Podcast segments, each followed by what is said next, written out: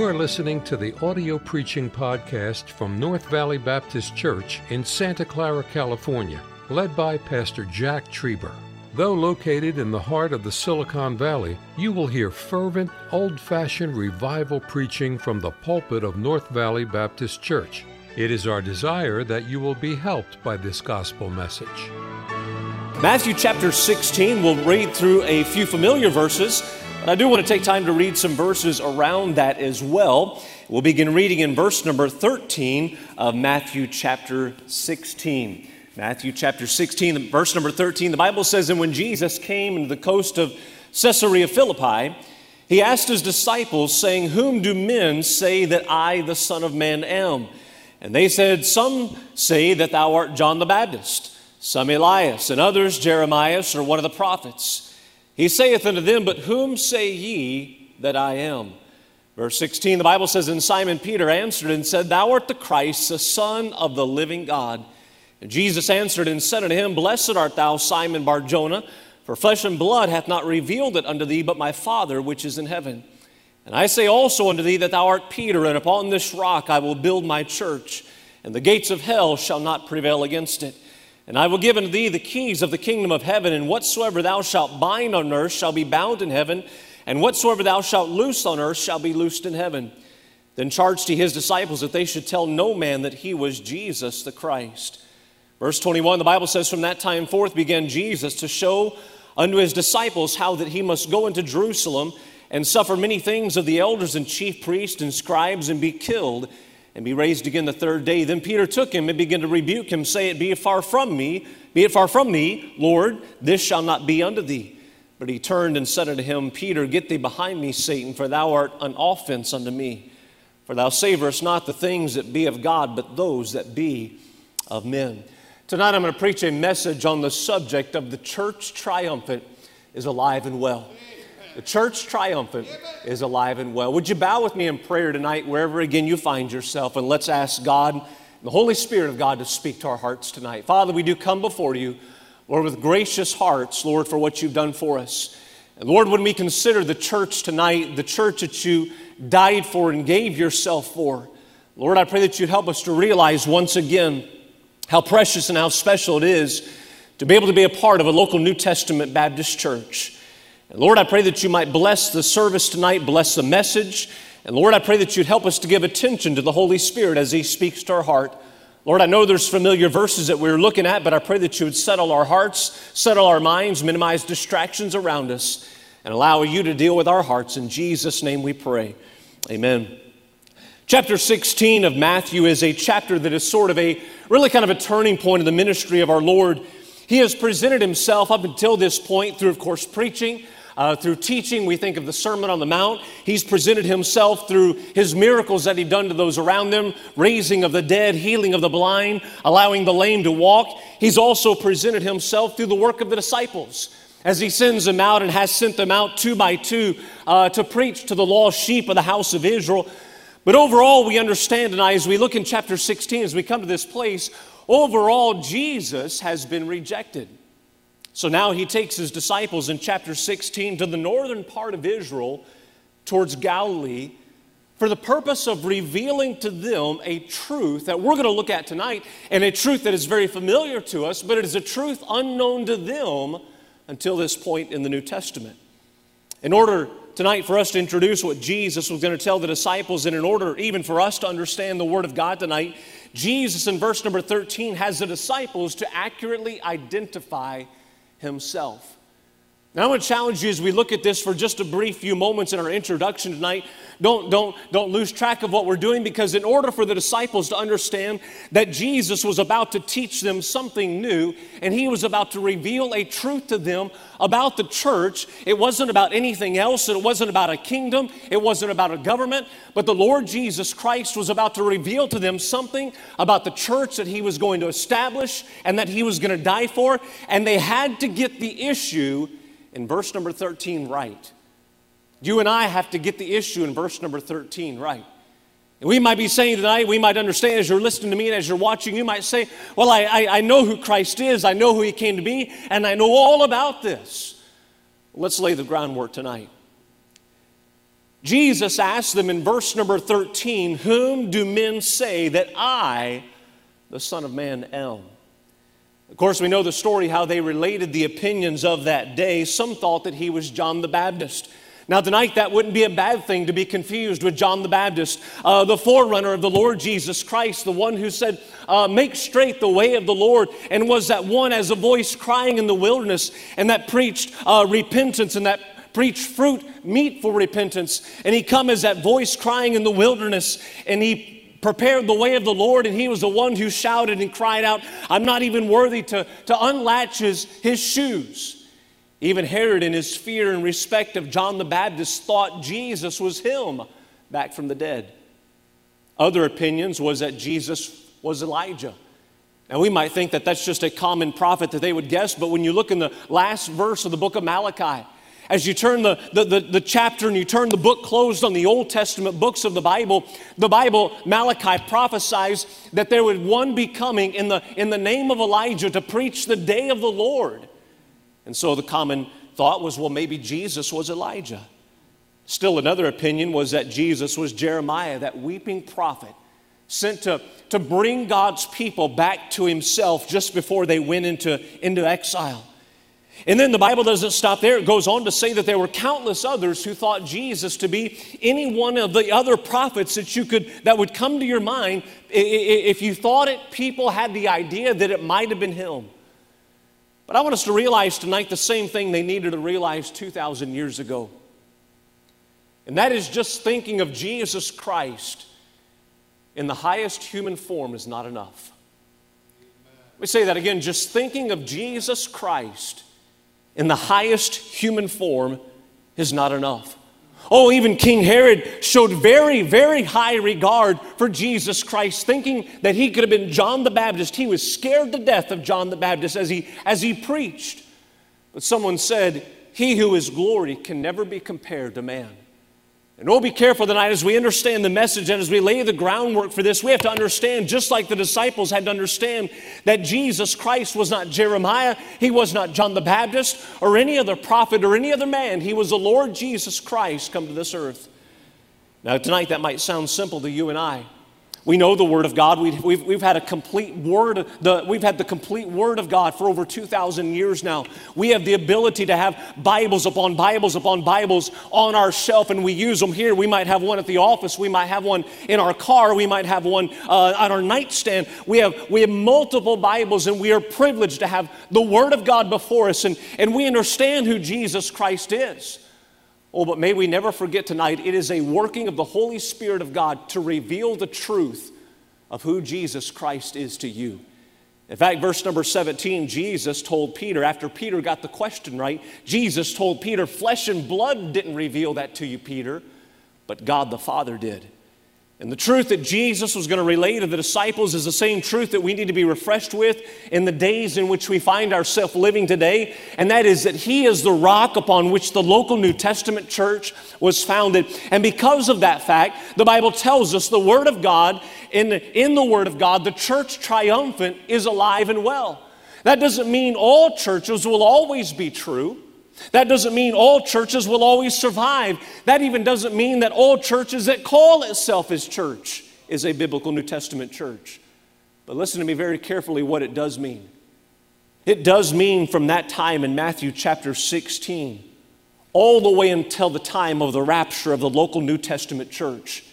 Listen to this. It means that there will be called out local assemblies of God's people that are teaching and preaching the Word of God and that are reaching people for the Lord Jesus Christ. And the Bible says the gates of hell will not prevail against that.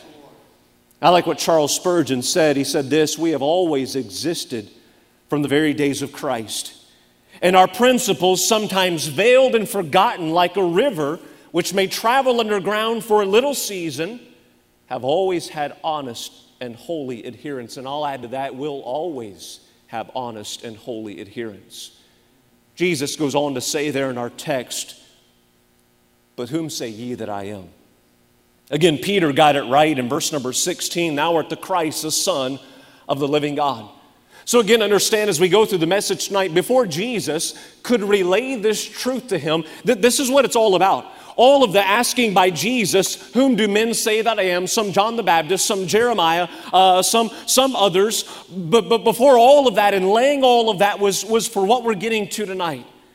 And that was before Jesus could relate to them that the church was triumphant and alive and will always be.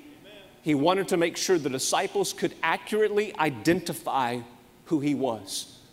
Tonight, if you don't have who he is is right, your foundation is weak at best. And many churches are non existent today because they were founded upon a man instead of the rock.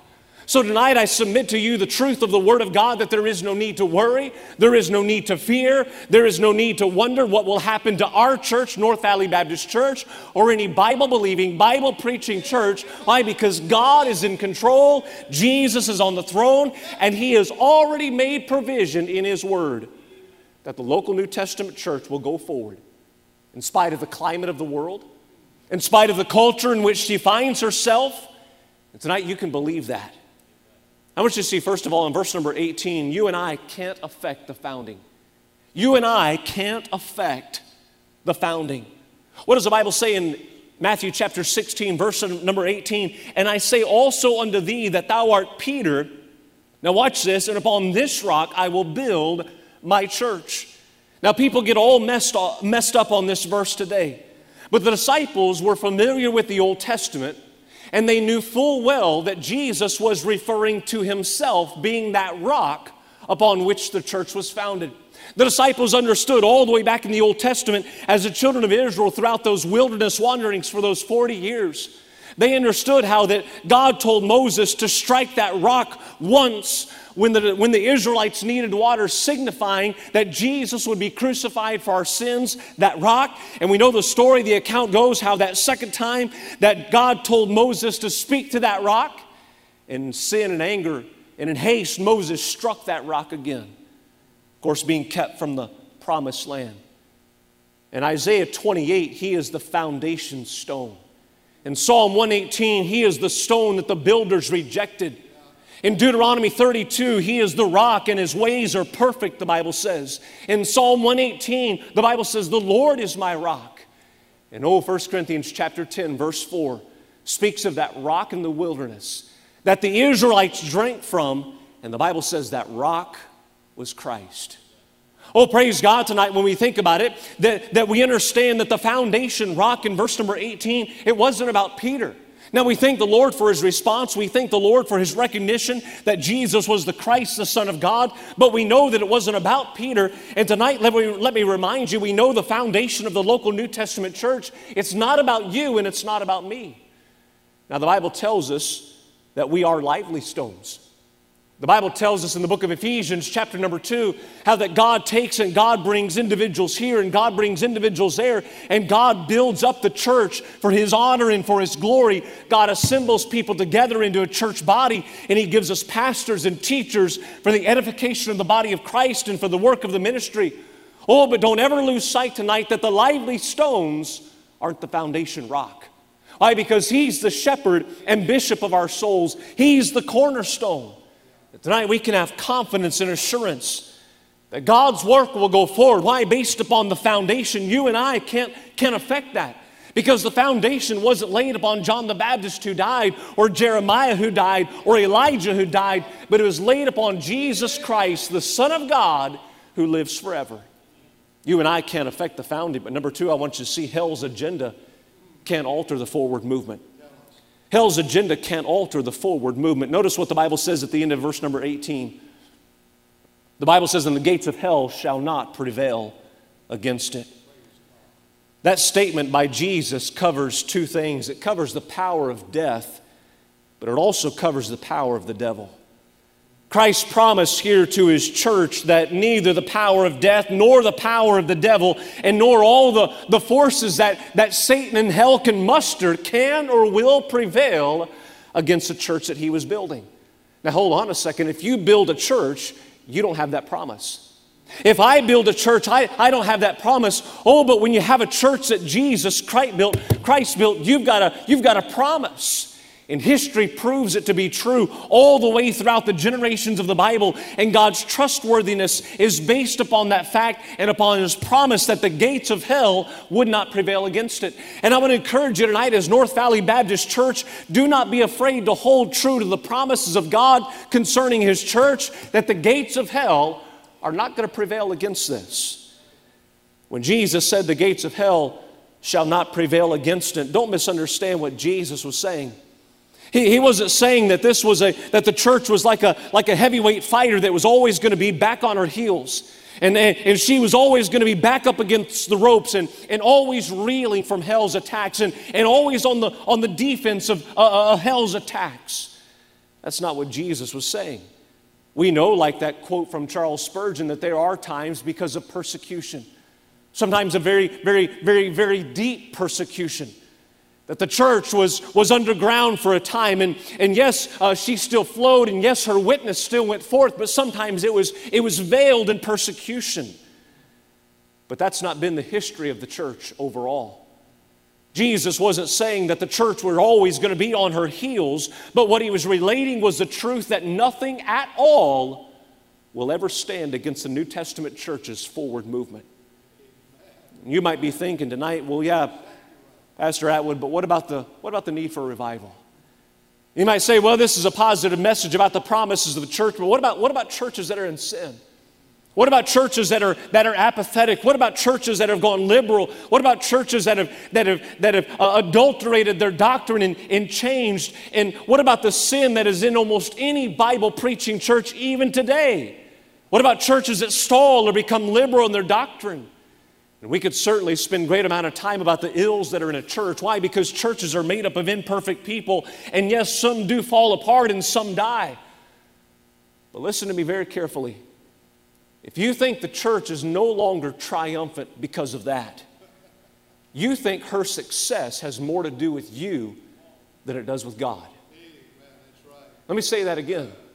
If you think the church being triumphant has to do more with whether it stays pure and whether, whether any church dies or a church goes into apathy or a church goes into liberalism or whatever it might be. It means you think you are more important than the founder. God's whole promise is not hindered by hell nor by the sin and the apathy of some. I'm not saying all churches are going to survive. I'm not saying it's, it's a case at all that all churches are going to stay true and that some won't go into apostasy. But just because that happens to some doesn't mean the promise of Christ is void. Why? Because this is bigger than you and I.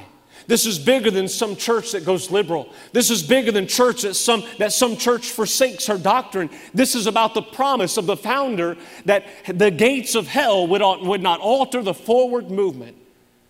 By the way, hell has always been raging against the local New Testament church, and it always will.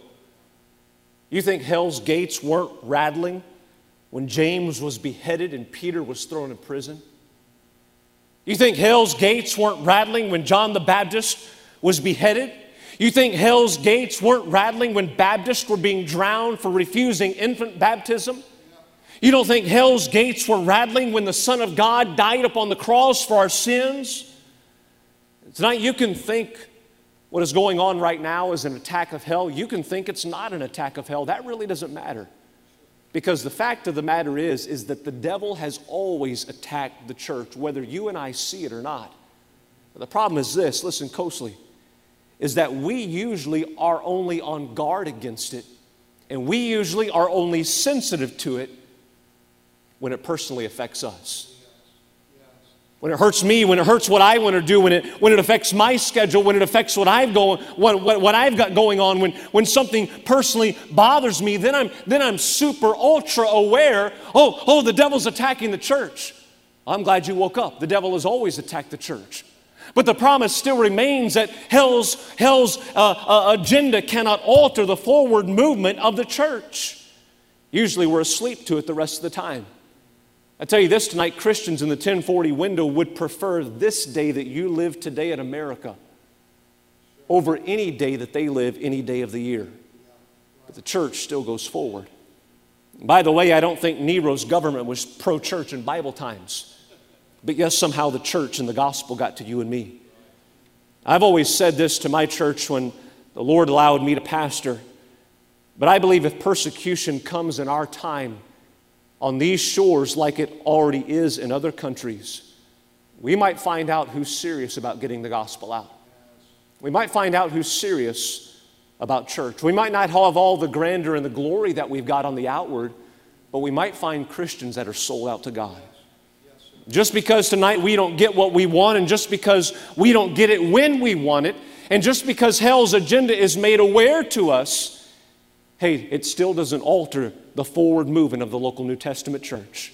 Look in verse number 21. I want you to see that no circumstance can amend the future. The Bible says from that time forth, what time forth? Well, the time where Jesus just got done telling them about the local New Testament church, its founder, and its plan, and that hell couldn't stop it. From that time forth began Jesus to show unto his disciples how that he must go into Jerusalem and suffer many things of the elders and chief priests and scribes, and look at this, and be killed and be raised again the third day. Isn't it interesting how the disciples forgot about that last phrase, but they remember the first phrase? They always remembered that he would be killed and that he was killed. They believed he was crucified, but they forgot that he rose again the third day and that he promised that. I want you to see tonight that no circumstance can amend the future. If you're the disciples, let's put ourselves in their place tonight. If you're them and you've just heard the conversation with Jesus and you've been engaged in it, you've been paying attention to the promise that he gave about its foundation and about that hell can't alter its forward movement, you then get to verse number 21, where after these things, Jesus begins to tell them how he's going to be arrested and tried and how he's going to be killed and how he's going to raise again the third day. And as you're the disciples, you're thinking, wait, what, what? Hold on a second. Jesus, you just told us that, that the church was going to go forward and that, that the gates of hell would not prevail against it. Now, this, this doesn't make sense. Now, remember, they had the mentality that Jesus would set up his kingdom right then.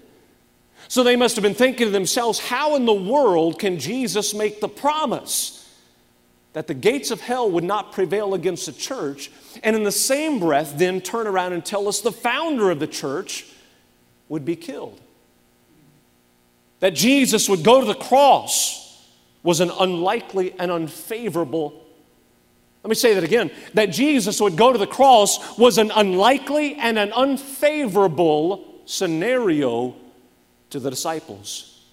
Here, the rock that the church was going to be built upon was telling them that he would die. How can the church prevail against hell if the founder himself is crucified? Nevertheless, we understand tonight in 2020 the promise was given because we have the eternal words of God for us, inspired and preserved, and that eternal promise remains. Why? Because listen, it wasn't up to the disciples to figure out how to build the church after the cornerstone was crucified, and it's still not up to you and me, no matter the circumstance that the church finds herself in. I'm not saying tonight we don't work. I'm not saying tonight as a church we don't pray.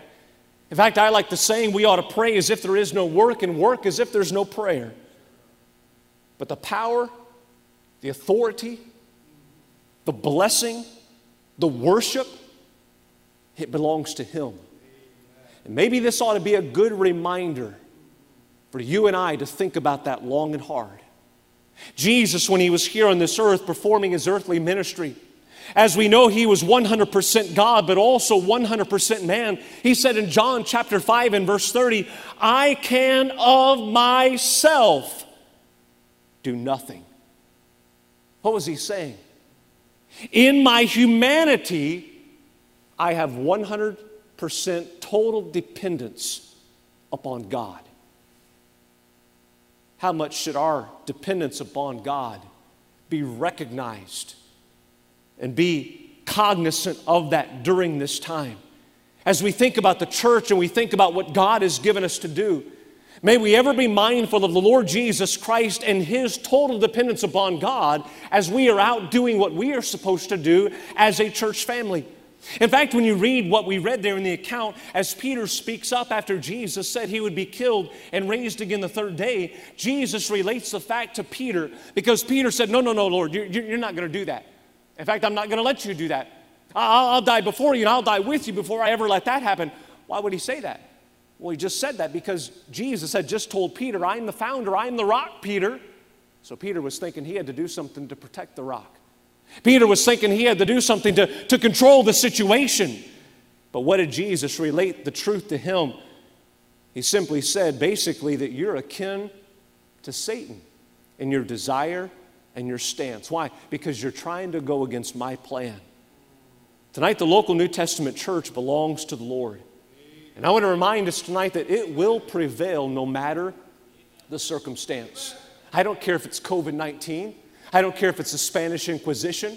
I don't care if it's a man by the name of Saul wreaking havoc on the church and persecuting people. I don't even care if it's the crucifixion of the founder of the founder because he said it was all it was all laid out perfectly in his plan and the gates of hell would not prevail against it. But when a church dies, listen, most of the time it's not a crisis from without that causes a church to die. When a church dies, it's because she has been involved in her own selfish pursuits. And before she was ever involved in her own selfish pursuits, the people of the church were involved in their own selfish pursuits. Tonight, the job that you and I have is to trust the one who's in control. And tonight we could say amen. We could, we could close our Bibles. We could have the invitation. And we could, we could go home and we could uh, uh, close, turn the TV off, whatever you're watching. And we could say, Praise God, we're going to trust God and go forward. Trust the one who's in control. But wait a minute. That's easy to say. That's easy to say. That's, that's my only problem is, is I need to trust God more. But why do I need to trust God? Why do you need to trust God more? I submit to you tonight it's because I want to have control. And when I want to have control, I've got to, I've got to allow Jesus, I've got to allow God to take control. What is that? That's a trust. What does the Bible say? Casting all your care upon him, for he careth for you. Casting has the understanding of throwing a ball. When you throw a ball, you don't have a string attached to it to keep a hold on it in case the other person doesn't catch it. You throw it completely trusting that they've got it and they will take control of it. You see, you and I, we don't like that many times, especially when things are out of our control. Someone once said, Most of us don't have a problem with control until we don't have it. Now, why is it difficult? Why is it so difficult for us to trust God, even though it's easy to say? Why is it so difficult for us to trust God when we don't have control and allow Him to have control, even in, in dire and difficult situations and circumstances? One of the reasons it's so hard for us to allow God to have control is because I believe one of the greatest sins of Americans and one of the greatest sins of Christians in America today is pride, myself included. In many ways, we believe that we have the monopoly on Bible, on the Bible and Christianity. Tonight, as God's people, again, myself included, we are so full of pride that we forget that there is a world out there beyond these shores where, where faithful people, lovers of this book, have stood far longer than this country has ever been in existence. Infinitely more people in every corner of the globe have always faced more difficulty in church attendance and in ministry than you and I have, far more over the last eight weeks. And if you don't believe that to be the case, ask any missionary in any country. We are so blessed, but we're prideful. In the book of Habakkuk, God pronounced that He would judge His people Israel for the sin of pride. And in fact, the Bible tells us that they were so prideful that they were disgusted that God would use the prideful Chaldeans to do it with. You talk about the pot calling the kettle black. Tonight, listen, tonight, God is not beyond, I said it is not beyond the character of our Savior to use this situation right now with this virus to humble us in some way and remind us that He said, I will build my church. He's used wicked government before to work in the life of his own people. Does the Bible not tell us in the book of 1 Peter that God will judge and judgment begins at the house of God? No, he said, I will build my church. It's not about you, it's not about me. It never has been. And by the way, a wicked, sinful government is not control either. The church triumphant is alive and well because Jesus promised it would be. Period. No need to worry about it. No need to fear.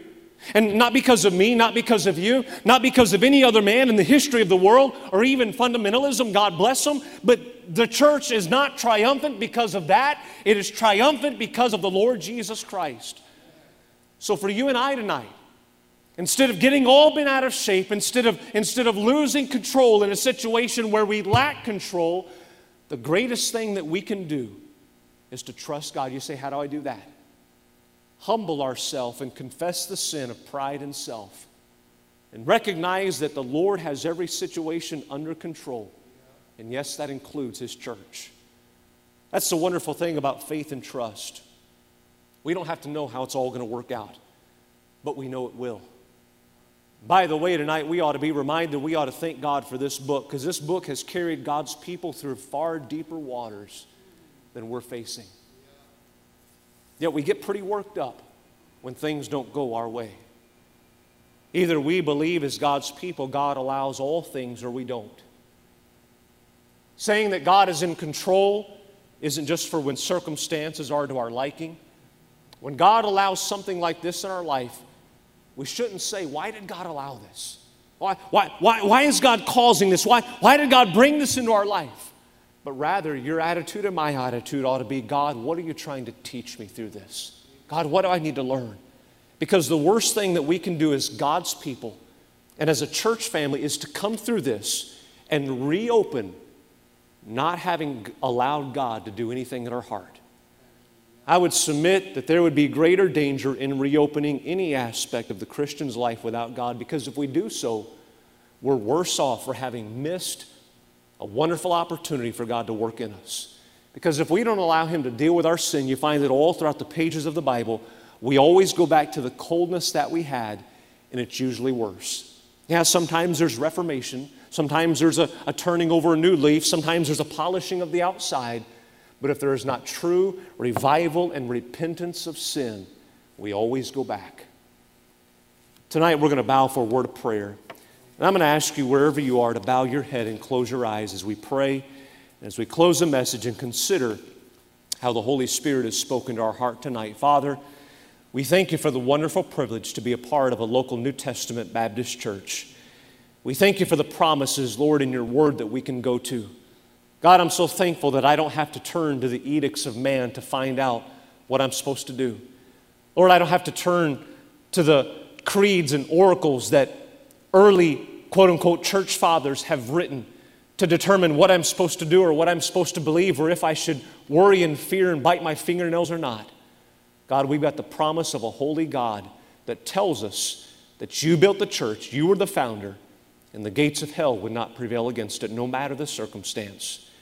God, I pray that you'd forgive us tonight of our pride. Forgive us tonight of our, of our selfishness. Lord, in believing that, that we have the answer and we've got the only answer, and Lord, that no one is right but us. God, I pray that you'd help us to humble ourselves. Lord, and realize there's many, many that have gone before us that love you, that love this book. And if it weren't for the promise of the church, Lord, we would have nothing. We thank you for what you've done for us. In Jesus' name we pray. Thank you for listening to the audio preaching podcast from North Valley Baptist Church in Santa Clara, California, led by Pastor Jack Trieber. For more information about our ministry or to find out how to get in contact with us, visit our website at nvbc.org. May God bless you as you serve Him this week.